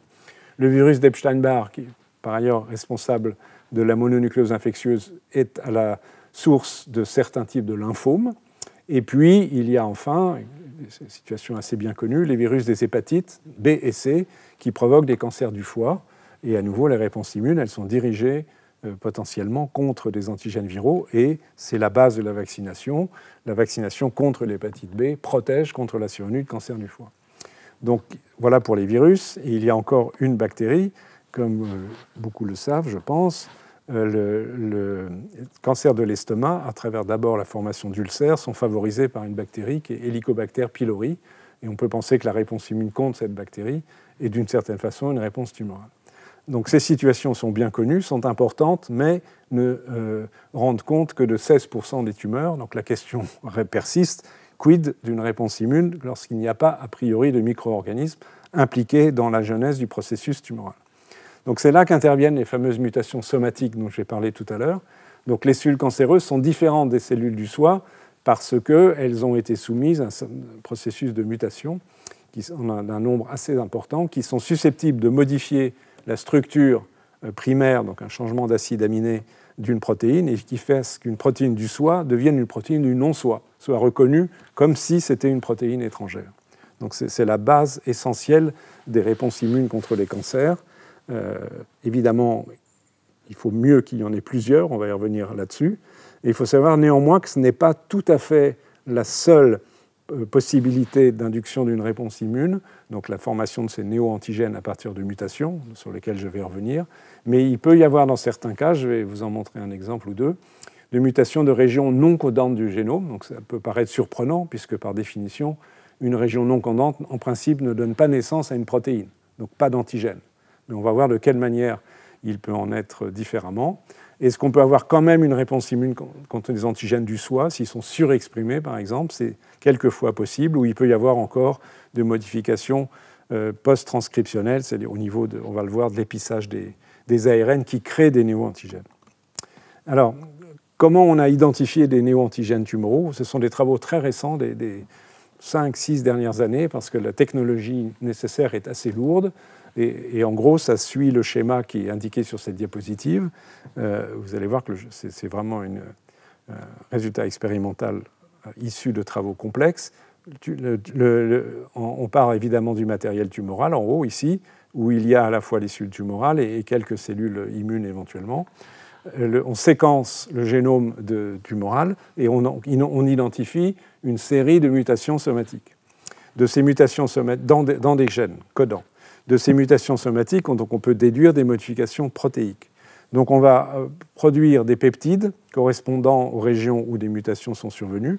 Et donc ces peptides, on va étudier leur capacité, d'abord sur un plan théorique en fonction de leur charge, etc., puis sur un plan pratique, par spectrométrie de masse, de, s'associer aux molécules HLA, soit de classe 1, soit de classe 2. Autrement dit, est-ce que ces néopeptides qui sont, qui sont apparus du fait des mutations somatiques sont susceptibles d'être présentés par les molécules HLA et donc, in fine, ça va être le troisième test, le test fonctionnel, être reconnu par des lymphocytes T. Donc, in fine, le peptide est ici. Il est, on conçoit qu'il est un, peu différent en séquence d'acides aminés et du peptide endogène. Il est présenté, si c'est bien le cas, par une molécule HLA de classe 1, dans l'exemple qui est ici, et pourrait être reconnu par le récepteur T pour l'antigène TCR, avec l'aide de la molécule CD8 pour les lymphocytes CD8. Donc il faut franchir toutes ces étapes, séquençage du génome, identification des mutations, euh, fabrication des peptides correspondants et avec en faisant les hypothèses d'abord théoriques de taille, de charge euh, et de séquence qu'ils pourraient être des ligands des molécules HLA, test de cette hypothèse euh, cette fois-ci en spectrométrie de Mars, puis lorsqu'il y a association, test de ces peptides dans leur capacité d'activer une réponse T. Oui, lourdeur d'un schéma, mais qui a été contributif, en sachant qu'en plus, il y a une hétérogénéité intratumorale, on y reviendra. Je reprends mon schéma de tout à l'heure, qu'on a vu, qui vous montre, en fonction de type de tumeur, la fréquence des, des, mutations.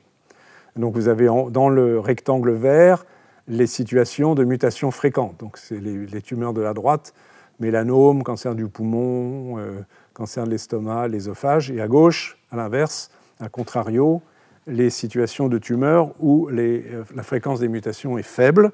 Euh, c'est le cas de certaines leucémies, cancer de la thyroïde, etc. Et vous vous souvenez qu'il y a une variation individuelle, puisque même pour un mélanome, ici, vous voyez que la courbe, elle va, dans la plupart des tumeurs, on est dans le, rectangle vert, donc il y a formation de mutations, et donc potentiellement de néo-antigènes, comme c'est indiqué ici, mais dans certains cas, malheureusement, il, y a, très très peu de néo-antigènes, et donc la probabilité d'une réponse immune est, beaucoup plus faible. Et on peut, euh, les estimations ont été faites que s'il y a environ 10 mutations par mégabase d'ADN, donc pour 10 puissance 6 nucléotides, je vous rappelle que notre génome comprend 3 milliards de paires de bases, peuvent générer en moyenne 150 mutations non synonymes mutations non synonymes, ça veut dire qu'elles induisent un changement de la séquence protidique. Vous savez que le code euh, nucléotidique est dégénéré, et donc euh, ça veut dire que des, séquences de nucléotides différents peuvent, selon le code, être, euh, induire la présence du même acide aminé. Donc c'est pas chaque mutation va pas provoquer une séquence différente, mais on peut donc en moyenne à 10 ici, c'est-à-dire à la valeur inférieure du rectangle vert, on a 150 mutations non synonymes avec changement de séquence protidique euh, de gènes au sein d'une cellule tumorale. Et une petite fraction seulement de ces 150 en moyenne sont susceptibles de donner naissance à des néo-antigènes reconnus par les lymphocytes Pas toutes, bien sûr.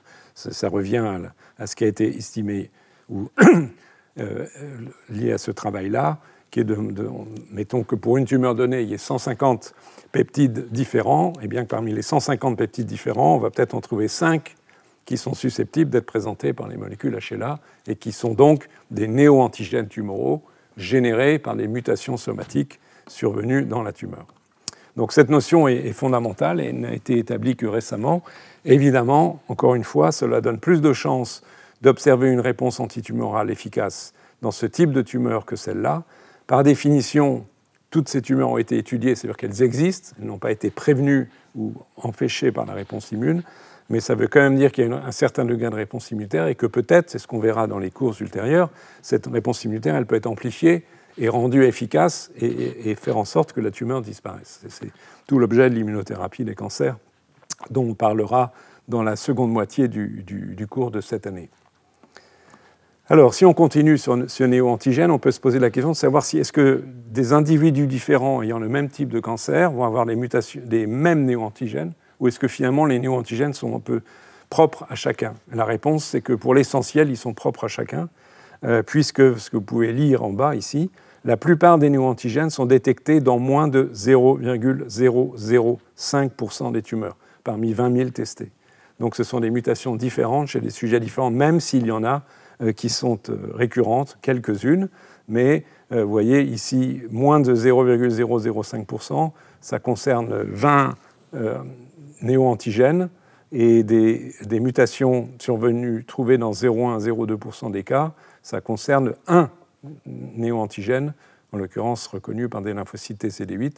Donc dans cette donnée expérimentale-là, euh, la quasi-totalité des néo-antigènes sont euh, détectés très très rarement, donc ne sont pas vraiment partagés par des individus différents. Donc chaque, les réponses immunes antitumorales sont très euh, différentes en termes de spécificité fine d'un individu à l'autre, ce qui est une notion qui complique un tout petit peu l'utilisation éventuelle de, cette réponse immune. Alors, on peut montrer que ce que je vous ai dit jusque-là est euh, comme intuitivement juste et réellement exact, c'est-à-dire qu'il y a une corrélation, évidemment c'est corrélatif, ce n'est pas une démonstration stricto sensu, mais enfin c'est une forte, euh, une forte donnée expérimentale ou une forte observation, c'est qu'il y a d'une part euh, si on observe ici, en fonction du type de cancer, vous avez ici les, cancers de l'utérus, cancer du poumon, cancer de l'estomac, cancer colorectal, etc., mélanome, en fonction du nombre de mutations par tumeur, vous avez le degré de réponse cytotoxique des lymphocytes présents dans la tumeur. Et vous voyez qu'il y, a un certain degré de corrélation, qui n'est pas parfait. Vous voyez que pour les mélanomes, par exemple, curieusement, euh, il, y a, des mélanomes avec un très grand nombre de mutations. Euh, au sein desquels on trouve peu de cellules cytotoxiques, ce qui indique qu'il y a d'autres phénomènes qui interviennent euh, dans euh, la genèse in situ ou la présence, la détection in situ d'une réponse immunitaire de lymphocytes. On, va être amené à en parler. Mais quand même, pour d'autres tumeurs, mettons, prenons le cancer colorectal, vous voyez qu'il y a une assez bonne corrélation. Donc, intuitivement, on peut penser que c'est logique. Plus il y a de mutations, plus il y a de néo-antigènes, plus il y a de chances qu'il y ait une réponse immunitaire, en l'occurrence mesurée ici par la réponse cytotoxique des lymphocytes intratumoraux. Ici, c'est la même observation, mais au lieu de compter toutes les mutations de la tumeur, on compte les mutations prédites pour générer des peptides reconnus euh, plutôt qui s'associent aux molécules HLA. Donc on se rapproche de la réponse immunitaire. Et vous voyez qu'on a le même type de courbe, même vraiment très très proche entre en A et B. Si je reprends l'exemple, euh, où est-ce qu'il est parti Je l'ai perdu. Il n'y a pas la courbe. C'est un mauvais exemple parce qu'il n'a pas le, les cancers colorectaux, ils s'arrêtent ici. Donc on va prendre l'exemple des cancers de l'estomac, peu importe. C'est le même principe.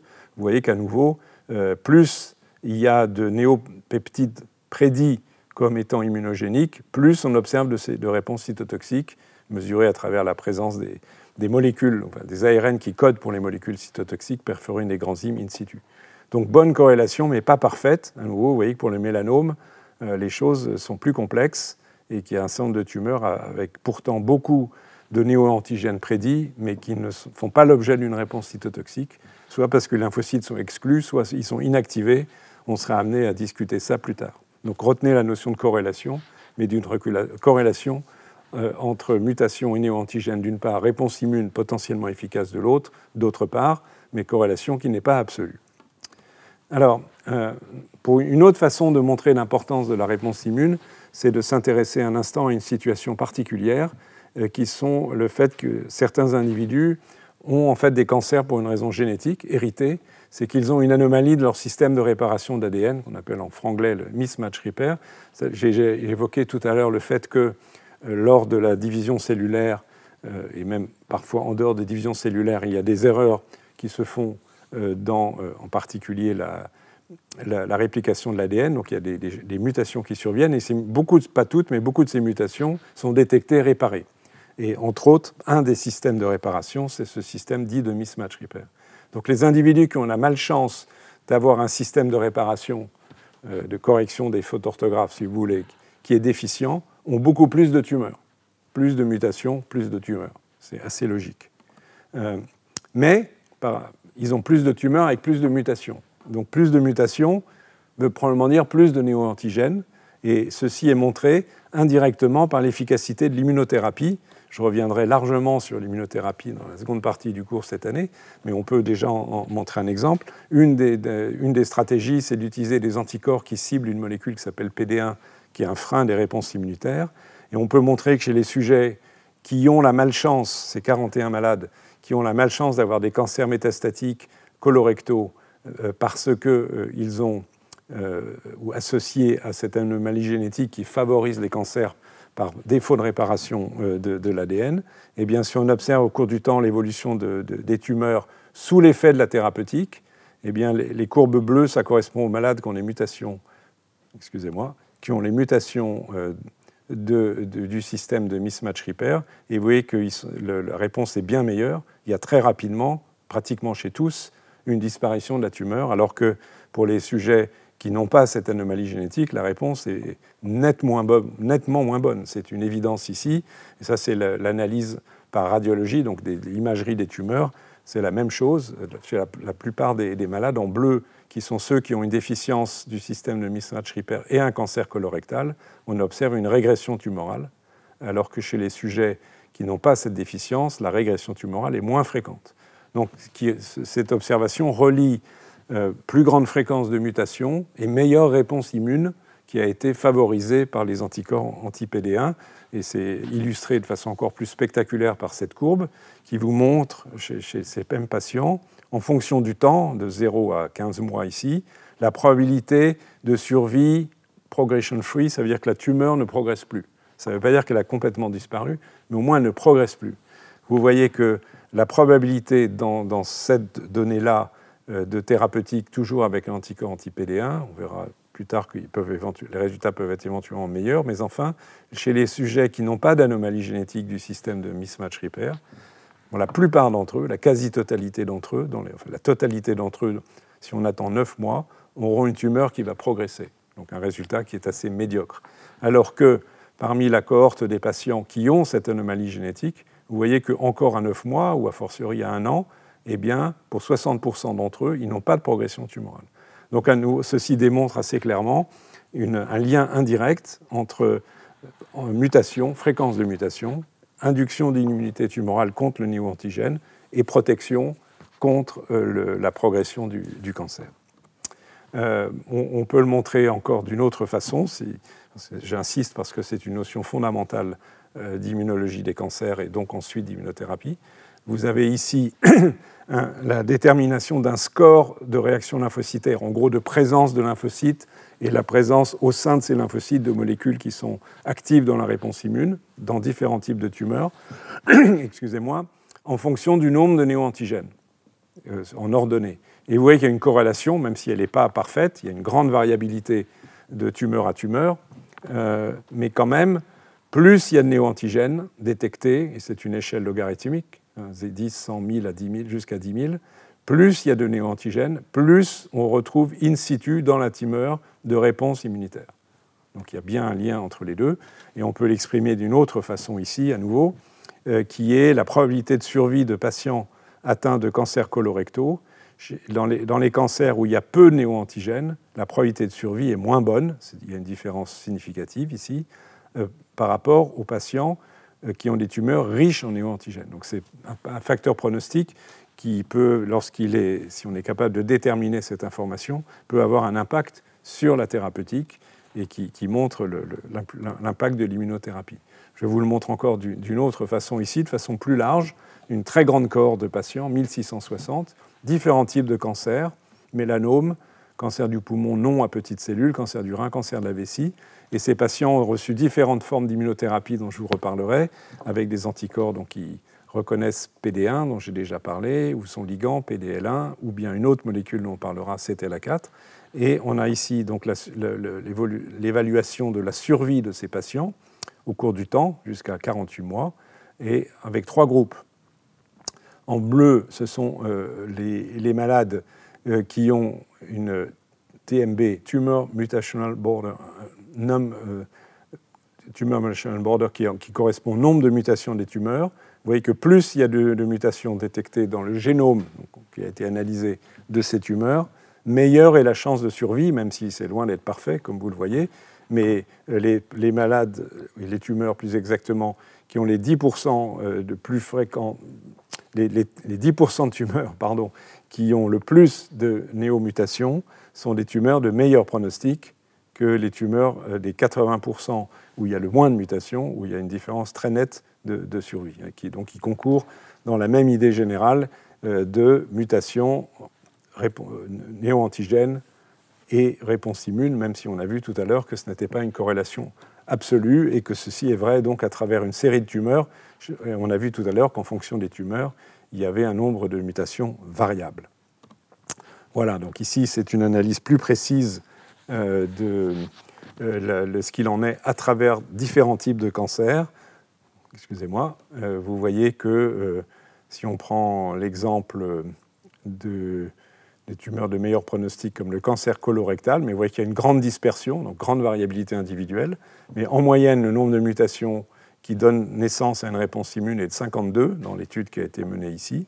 Et donc, il y a un meilleur indice de survie que, à contrario, on va prendre le, cancer du sein, en moyenne, encore une fois, avec une très grande dispersion de tumeur à tumeur. Donc, ceci n'a pas de valeur individuelle, c'est une valeur euh, euh, moyenne de population de cancer du sein, vous voyez qu'en moyenne, il n'y a qu'environ 6 mutations, mais un pronostic est beaucoup moins bon, et on peut ainsi définir le pronostic d'une tumeur à une autre, en sachant encore une fois qu'après, l'analyse doit être menée patient par patient en raison de l'hétérogénéité de la fréquence de ces néomutations et l'hétérogénéité des, réponses euh, immunitaires.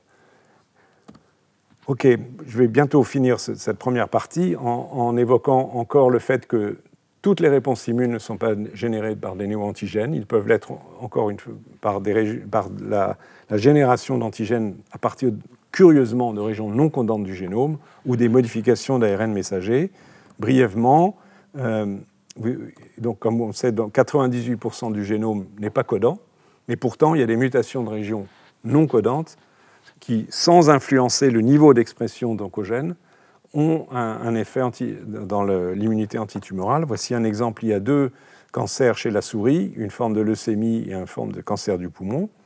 Euh, où on peut montrer, été étudier les ARN messagers exprimés par les tumeurs, traduits en protéines, donc on a potentiellement un antigène, et on compare avec les lignées euh, correspondantes non cancéreuses, donc les leucémies, donc c'est des, lymphocytes, et, ici c'est l'épithélium euh, du poumon. Et ce dont on s'aperçoit, c'est qu'on trouve des, séquences exprimées de façon aberrante, donc uniquement dans, les tumeurs, et ceci représente c'est les, séquences dites petit a, petit e, en gris, AE. Ce sont des séquences qui ne correspondent, qu'on trouve, hein. il y a, une, protéine, mais pourtant ça ne correspond pas à un gène connu, alors que les autres en, gris, ça correspond à des néo-antigènes classiques. Donc dans les deux types de tumeurs, par rapport aux cellules non tumorales, on trouve exprimées des séquences protidiques qui ne correspondent pas à des gènes connus, ce qui est assez étonnant. Alors de quoi il s'agit? En fait, il s'agit de la transcription donc, qui est induite dans le contexte tumoral de rétroéléments. Les rétroéléments, ce sont des vestiges de rétrovirus qui se sont insérés dans notre génome et qui habituellement sont absolument silencieux.